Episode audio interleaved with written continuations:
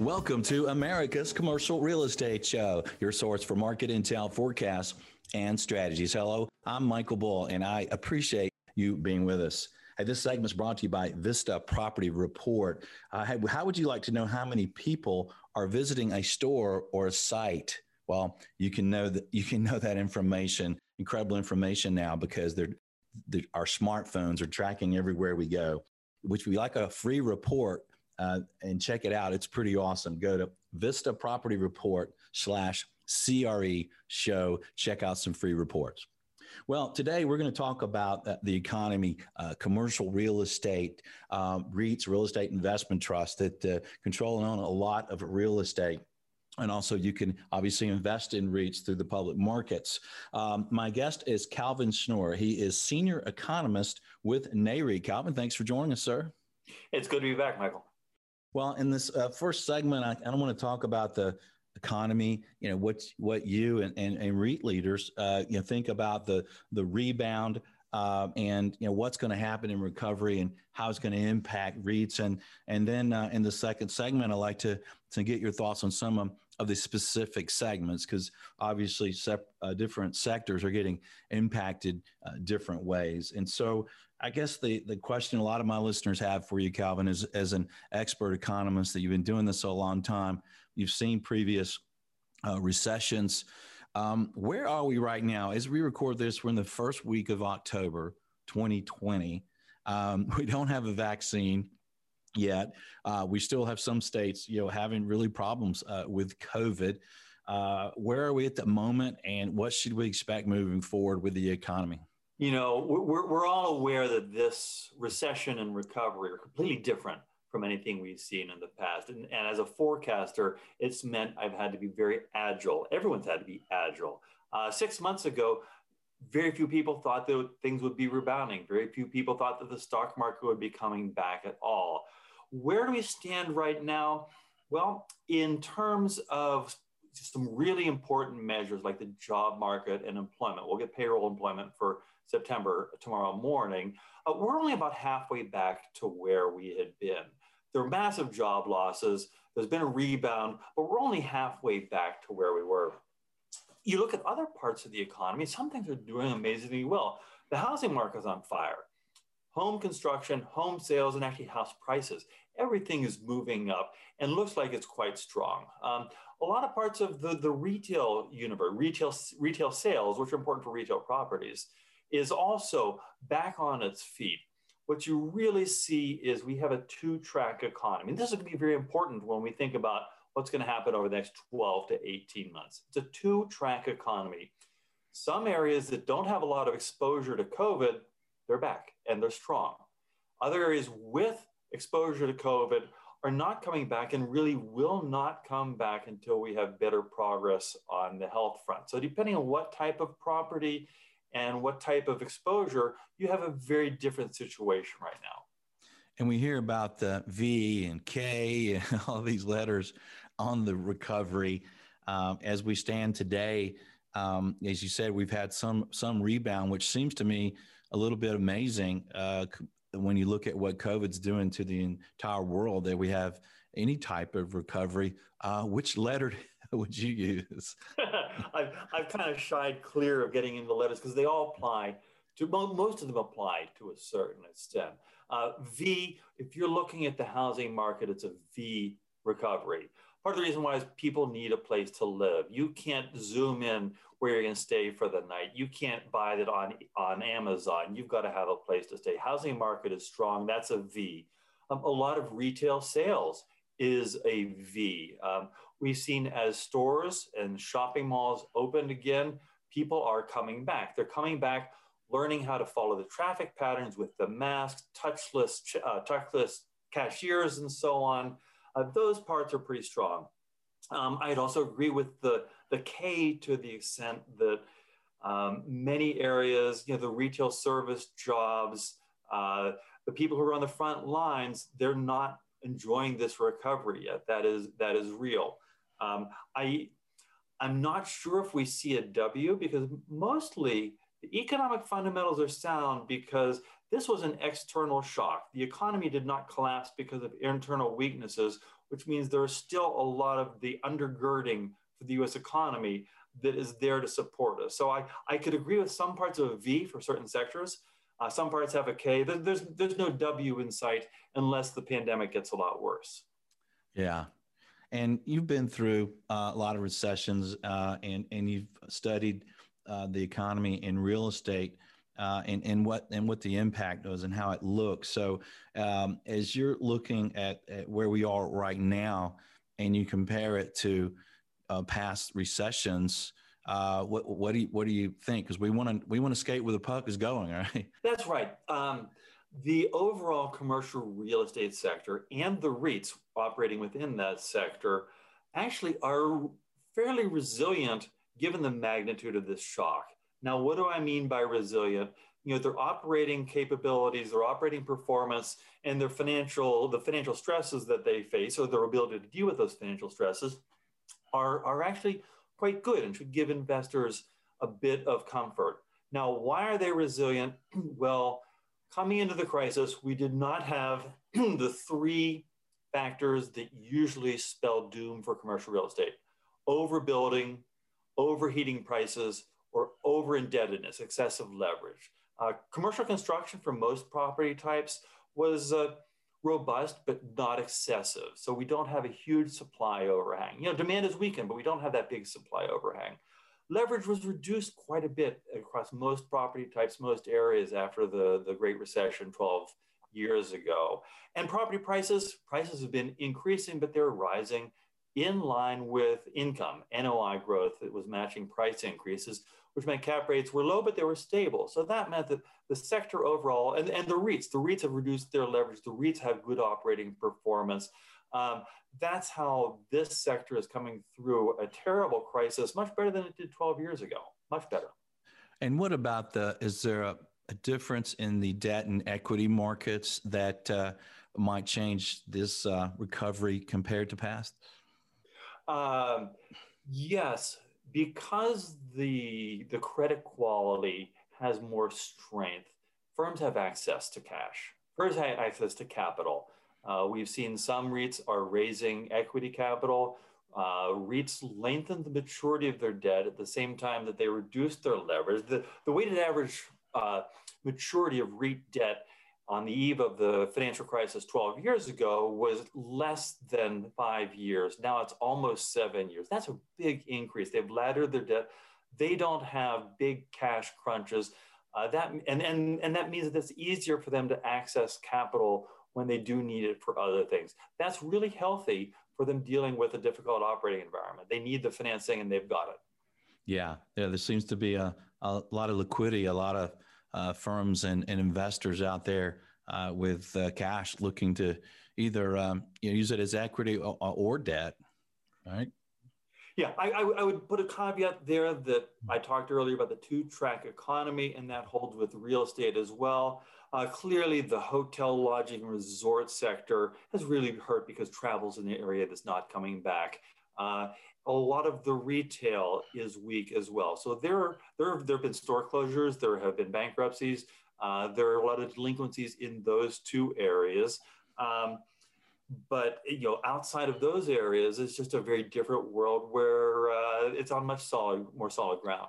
Yeah, and I want to get your your look and opinion, um, a little more detail on on some of the various sectors. And before we go there, in the next segment, uh, when you talk about the economy, um, uh, the rebound. Uh, how has it been really affecting REITs uh, overall uh, compared to you know how they were doing and, and, where they are now?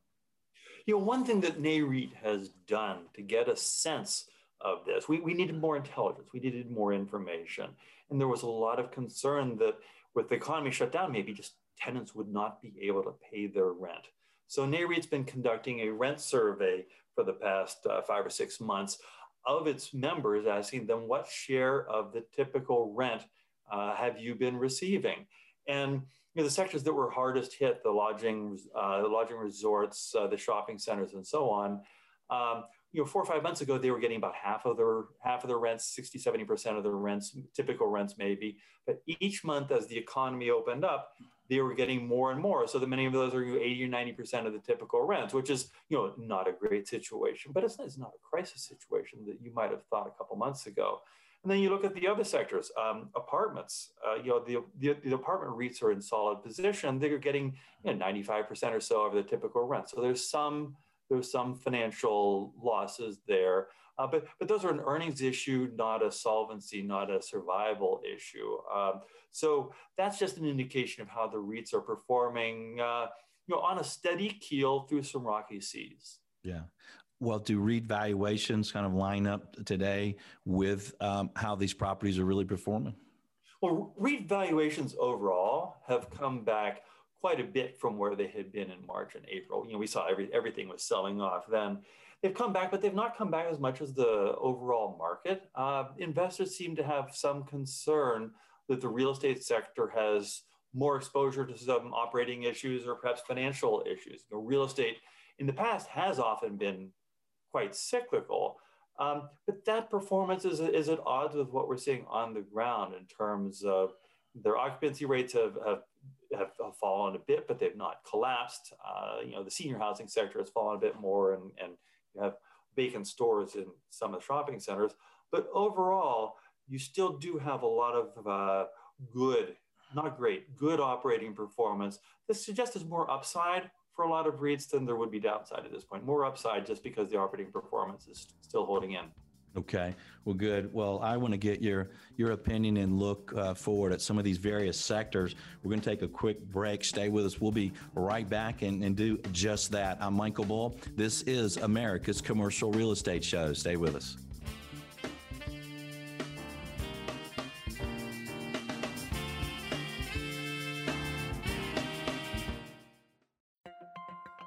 Site selection, marketing, and property due diligence has just changed. Check out Vista Property Report slash CRE Show. That's Vista Property Report slash CRE Show. Use promo code CRE Show. You will love this product.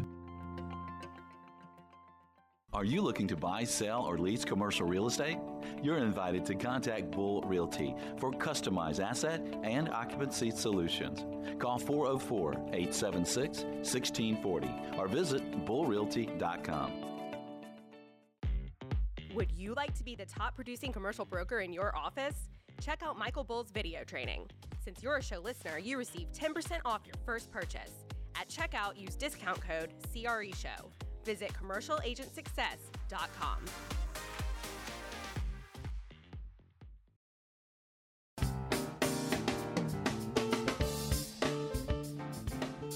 Welcome back to America's Commercial Real Estate Show. I'm Michael Bull. This segment is brought to you by Bull Realty. For expert commercial real estate brokerage services, visit bullrealty.com. Well, today we're talking with Calvin Schnure. He is senior economist with NAREIT. Uh, and uh, Calvin, you you know you've studied the market as an economist and a real estate expert for for a long time. We're all kind of curious uh, what's going to happen to some of the, the various sectors, and uh, you know I think uh, uh, we all kind of know, or most uh, my listeners all know, you know what's going on with retail and, and with hospitality, uh, and then how well uh, you know industrial and, and, some of those markets are, have been doing. So I like to start with one that's I guess sort of in the middle in my mind, uh, and that's office, uh, because a lot of the office has been doing well, but there's a lot of talk about um, some of these companies uh, using no space even or, or less space. And uh, so I was curious what the office market's uh, uh, doing in your mind and, and how that recovery looks there. Well, you're right, Michael. The office market is really interesting right now. And what we all need to keep in mind is the difference between the shorter term and the longer term impact. Now, you're saying, oh, you're an economist. You always talk about short term and long term, right? No, no, here's a very specific meaning. In short term, we have weak demand just because uh, the economy was shut down. Um, you know, a lot of offices are vacant because people are not going in in the midst of this crisis. But longer term, will there be structural changes to how people use office space? Structural changes to the market because that could affect valuations for a long time. I'm, I'm pretty confident that the shorter term demand issues uh, by a year from now they'll be in a rearview mirror. They'll be in the rearview mirror. But what about these longer term issues? Well, the first one is uh, work from home is here to stay. We've seen the Zoom meetings, we've seen the teleconferencing, we've seen a lot of electronic communications can fill a lot of the business functions that people normally would have wanted to be in a, in a conference room together in the office. Um, that said, there, the office is here to stay as well. There are some important benefits of face to face meetings that online video conferences just cannot capture. Uh, if, if, we're working on a project, an existing project with an existing team with existing goals, we can do that through a Zoom conference, no problem. What if you're trying to formulate a new project with new team members and you're not sure your objectives of who's going to do what? Um, you know, we, have all been in a Zoom meeting where you have uh, three too many people who all want to talk at the same time and people cut off. That's not productive. Yeah. We're going to see people going back to the office more because offices are productive for those meetings. Yeah, some of those meetings will sound like a presidential debate. yeah, I, I, agree with you. I think uh, uh, I, I, lead a team that sells large office buildings and, and I study it very closely. And one of the things that we've been tracking is office use and trends on the show, you know, for 10 years. And I've heard, you know, a lot of experts say, oh, we're going to cram more people in less space and, uh, and, and have open uh, areas. And I, I kept, you know, responding with, okay, I get it. I see it. At the same time, I'm, a, I was, I've always been a real germaphobe. And I, have never liked the idea of, of treating employees uh, any different than the way I would want to be treated. And I don't want to be crammed in 150 square feet with people that when they come in with a sniffle or a sneeze, um, I want to leave and I don't want to be there. So it seems like that's, a, you know, our office space in our, our, con- our world might be a little more healthy after this. Is some of that uh, potentially going to help the office market? You know, maybe people want to have more space uh, per person. Yeah, that's certainly on our horizon. If we look back over the past seven to 10 years, probably the biggest trend in office was a greater density, less space per worker, fewer uh, private enclosed offices, more shared common space, more workstations, and so on. Um, and you know, that's going to change. And actually, what we're probably going to see is if people are working from home, work from home is here to stay, but it'll be on a flexible basis on an as needed basis. So if people are working from home one or two days a week, that probably means there's an empty office one or two days a week. So you don't have as many people in the hallway. For the landowner, property owner, what does that mean? That means the tenant is still going to be leasing an awful lot of space. Yeah. Yeah, I agree. I think there's going to be a, a, a year or maybe on the outside, a year and a half where some of these companies think that they can use maybe less space. Uh, I know one of our clients says, thinks they don't need any space right now. Yeah, I think they're going to have a problem uh, being competitive uh, with their competing companies. I think they're going to have a problem with recruiting, retention, culture, innovation, training, productivity, quality, growth.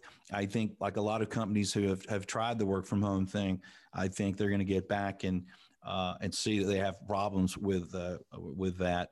Um, so let's talk about uh, retail. Uh, as you mentioned in previous segment, some retailers are, are doing really well. Uh, what uh, what's retail look like to you? Well, retail was obviously under pressure from e-commerce well before this began. A lot of what we're seeing is an acceleration of online shopping that is, uh, you know, reducing the need to go into a physical location. Um, that's that that's that has been accelerated and is probably here to stay. Uh, but on the other hand, there's still a lot of types of goods that, that, that people really want to see the see the feel, see the look, touch it, uh, try it on, and so on. Uh, clothing, shoes are the, are the big areas. And one of the surprising things, if you look at retail sales, many components are above where they were at the beginning of the year, above where they were pre pandemic. The two areas that are not are gasoline sales, because we're not, we're not driving, that's included in retail sales. The other is uh, clothing and apparel. And the distinctive feature of clothing and apparel is well, yes, you may want to. Um, you may want to try it on. But right now, you don't have the need for a new outfit. If you're not going to the office, not going to a business meeting, not going to a dinner, not going to a holiday party, we can stay in the same clothes that we have right now. Which means as the as people begin moving about in the economy more, moving about socially, you're going to see that type of spending coming back, that type of shopping. That's going to get people back in the malls. We're going to see, you know, the, the, one of the one of the change that's happened is the curbside pickup. This is a hybrid between online and the bricks and mortar experience. And it needs both. It needs online and it needs bricks and mortar. And it's pretty popular. And that's probably going to be here to stay. Uh, some stores may need a bit smaller footprint if they shift more to the curbside pickup, but they're still going to have the locations. They're still going to have people coming in, uh, going and doing some impulse shopping. We're going to see you know, the shopping centers and the regional malls doing pretty well once we get through this real, real crisis of the health phase. So you feel that the consumers are going to have um, the money uh, and they're going to have the confidence uh, that a retail demand could be uh, pretty strong then? You know, here's where we have the real you know, two two track economy, the the the, the K shape economy. You know, the people who've kept their jobs uh, have a fair amount of money. There are a lot of people who've lost their jobs, and it's important not to lose sight of the people who are struggling, and many of them were in lower income, uh, lower pay service positions anyway. But the fact that you know 92% of the people still have their jobs but have cut back spending means that cash is piling up in the bank. When I say in the bank, I mean it. I look at the Federal Reserve data on bank deposits. They don't move around a whole lot. It, you know, in a given year, it might change by a couple hundred billion, but since the pandemic, it has risen by two and three quarter trillion dollars. Wow. That's money in the bank that people could spend once they feel safe to go out. That's how this recession and recovery is different from the past. We've never had that much money on the sidelines. It's bigger than a fiscal stimulus ready to go. Wow. Well, the old saying, right? If a, a trillion here and a trillion there, pretty soon you have real money.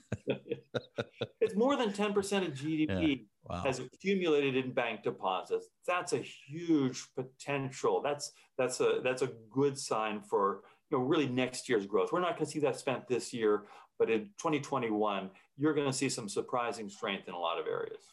Yeah, I've um, you know I'm in headquartered in Atlanta, and I guess you know we were one of the first states in Georgia here to to kind of get back open. And I tell you, to really to get back and be around more people and socialize and uh, be in the office. Uh, and, you know, our office is back open with the fresh flowers and the excitement. And of course, we've made a lot of changes to, to reduce risk. But, but the other thing that we've, that's been exciting is to get, you know, get in restaurants and things. And uh, so, and, and, I know a lot of restaurants are, are, have been really hurt. A lot of them have closed. What's your outlook there? This is an area that's going to struggle over the next six months because restaurants have tried to adapt with the outdoor eating experience. It's been great. Um, I've had a number of meals outdoors when I would not have really been comfortable eating inside. But we know that the, the, the we're in the fall. It's getting darker earlier and it's going to be cold. You're going to see restaurants having a, you know, I, I said earlier that I didn't see a W in many areas, but the restaurant area could be a W where we're going to see greater weakness over the next six months. And I hope that they're able to use their own curbside pickup to keep their employees working, to keep the cash flow going so they can stay in business. Because we all want to go back out to those restaurants. Uh, we talk about longer term change. One thing that I'm quite confident is we all want to be able to go to a good restaurant in our community. The question is, how do we get through the next year until we can safely do that? Yeah and I guess that's going to really be determined by where you are and and the and the vaccine and things, right? Yeah, you're in Atlanta. You might have a little bit more mm-hmm. of the outdoor dining a little bit later in the season than we do mm-hmm. here in Maryland, Washington D.C. The people up in Massachusetts are probably shifted into that uh, you know hunker down mode already. Yeah. Well, let's talk about industrial briefly. Everybody kind of knows that's been going well. It's interesting. We're um, working on a million square foot industrial building that's vacant and the uh, we've got an offer that's pretty remarkable for someone to buy a million square foot vacant building. And if you told somebody that ten years ago, they go, "What? That doesn't make any sense." What do you think about industrial? You know, they're obviously one of the beneficiaries in this market. And again, this is continuing a trend that was here for you know most of the prior decade. And industrial the real growth area are the logistic facilities are shipping the goods that are bought online. That was very strong with low vacancies prior to the pandemic. It's uh, stronger with, uh, you know, we're going to see lower, even lower vacancies uh, in, in, the future. Um, and that has a lot of legs, a lot of long term growth. Now, when I talked about short term versus longer term effect, here's something really interesting that might be kind of surprising and give your listeners an idea of why I'm confident that the industrial has long term strength. In April, in March, April, May, when retail sales fell very sharply, the bricks and mortar sales fell, uh, e commerce went up 20%. So you had a big shift. Well, as bricks and mortar sales have come back, e commerce didn't fall. It has actually continued edging higher. There are some categories of sales that people had not been buying online. They found that they can buy online. That means that you're still going to need to have these centers to get things for the last line, last mile delivery. That's a strong fundamental for the industrial property market. That's a good point. I just bought my first tires online. I'm like, well, how do you do that? Well, they, they can do it now. Pretty crazy. In the previous segment, Calvin, you mentioned uh, you just touched on on senior housing. I'm curious of your outlook there. I mean, because if you look at senior housing and you look at the uh, demographics of baby boomers aging um, and things, it, would seemingly be a great uh, sector, at least long term, to be in. Uh, you mentioned that that they've they've received kind of a hit here. Uh, what what do you say about senior housing? Well, senior housing might have one of the biggest dichotomies between the short term and the long term. In the short term, unfortunately, we saw earlier this year that not the senior housing, but the nursing homes, which are which are you know specialized part of that uh, general area. That's unfortunately where we had some of the real crises with this pandemic and, and a lot of deaths. And uh, people have been concerned about that. Um, and what, what does that mean? Well, you've had excess ex, extra costs because they need to have more uh, PPE, cleaning supplies, and so on. They may have had to spend some money to put things in for traffic patterns and social distancing. Uh, you've had a decline in occupancy there, rising vacancies because people might not have wanted to move in during the pandemic. So that sector's under a bunch of stress uh, in the short term. But the longer term fundamental here was that the baby boom generation over the next five to 10 years is moving into the age group where senior housing becomes a, an important choice. Um, a lot of times people get confused. They think, well, people don't move into those until they're you know 80 or 90 years old, right? No, actually, you know, the average age is going to be the 80s. But you have a lot of people who are in their 70s who are moving into you know, age-restricted senior housing, retirement communities, and so on. And many of those are owned by REITs, a number of REITs that have a big senior housing business, as well as other, other commercial real estate. Uh, we're, we're, we're at the point where they're going to be bringing long-term uh, demand fundamental that is much stronger than these short-term negatives. So you know, you, you, you need to keep track of uh, the longer goal here. And that's an area where you might have a lot more upside than downside, as I mentioned with, uh, with some of the other sectors. Yeah. Yeah, and I guess uh, depends on your kind of your view, I guess, too, of that uh, sector.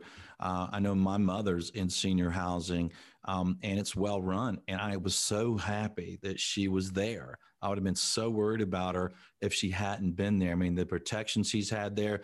So as I look at senior housing, I'm much more fond of if I think about something like this potentially happening ever again.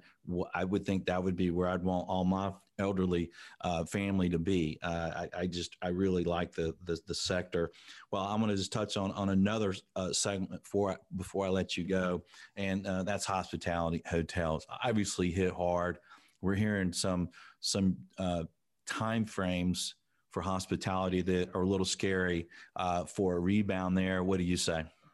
Yes, that's a sector where there's perhaps a, a longer lag between when we, you know, the, the boundary between the short term and the long term. I talked about short term and long term. And, you know, the retail is, is probably already transitioning from short term into the longer term. Uh, the lodging hospitality, you're talking about something um, perhaps middle of next year. But you know, just as I was talking earlier in the office market, how there are some meetings that are better face to face than online. Well, if you want to get together with family, your college roommates, or something like that, uh, you can do a Zoom meeting. But as soon as people can get back together, smell your mom's cooking, give a hug, and sit down on the sofa. People are going to travel. Uh, some of that travel is going to involve uh, being in a hotel someplace, whether you have a you know, destination holiday or whether you're on your way someplace else. Uh, Americans do like to be on the road. We're going to see that sector come back, but the switch from short term weakness to longer term fundamentals is a bit farther off, a bit further yeah. off than in the other sectors. Well, you talked about wanting to smell your mom's cooking. Obviously, you haven't had my mom's cooking. you know, she never was uh, much of a cook. Um, uh, but I'm with you there. Like I have some clients uh, in New York and Chicago, and I really want to see them. And it's like we're just all just like, oh, we can't wait to see each other. Yeah, another another area, another thing that's important about the the hospitality, and, and it's similar to the retail, is they've been pioneering what you need to do so that people can interact in public spaces together. They're not just passively saying, well, there could be a risk, we better better shut down. They're saying, well, if there's a risk, how will we have the contactless check-in? We'll have greater cleaning of the, the touch points. We'll restrict some of the common areas. Uh, they're trying to make it safe for people to be back in these buildings. Now, the Restaurants and bars, the food service and beverage service are a big revenue center, and that's probably going to be a little bit longer coming back as well. But what they're doing is pioneering how our whole society is going to deal with interacting in public when there is still some potential risk from the coronavirus. Yeah. Well, before you go, I want to get uh, your view of this. If you were talking to the the politicians and the leadership of big business, you know, a lot of what is having to be done now is is is compare the health risk to people with the economic risk and and the health risk and everything that come with an economic uh, downturn of um, so as you weigh that what would you say to to the, the, those leaders a lot of people were asking questions of how do you deal with the trade-off of closing down the economy or being safe? And economists have actually studied this. We have data. You talked earlier how you have your cell phone you can tell where people are going. We have data and we can look and economists have looked to see how much of an impact uh, state mandated stay at home orders versus concerns about the virus has had on economic activity. And what they've found is if people don't think that they can go out safely, they stay at home regardless of what some uh, official says. And it's really the health risks that is driving the threat to the overall economy, not the policy response to the health risks. So, what I tell the politicians is as much as we all love to be back right now, we're not going to be able to be um, hitting on all cylinders until it's safe for us for our health out there. It's just not. So it's know, we're seeing some resurgence in cases in many cases in many areas in the fall, uh, heading into the fall, and that just tells us we have to have the population healthy before they can you know go to work, go to shop, go to the movie. You're not suggesting that individuals that we could make our own on decisions about our health risk and where we go. You're you're not suggesting the government should in, control all that.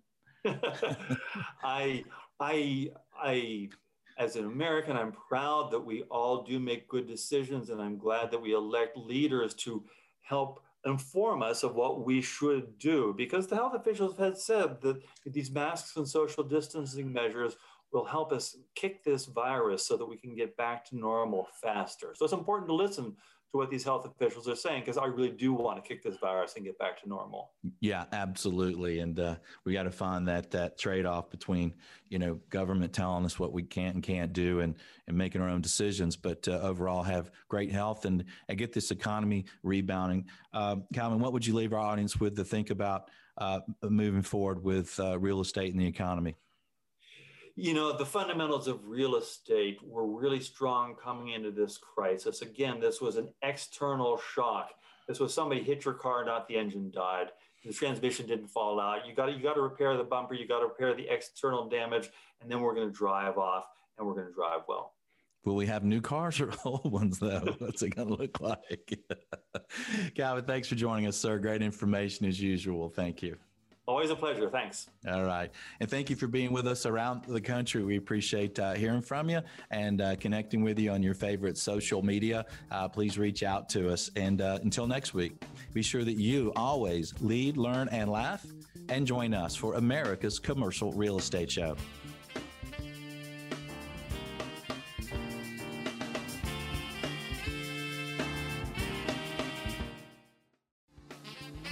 Appreciate the show?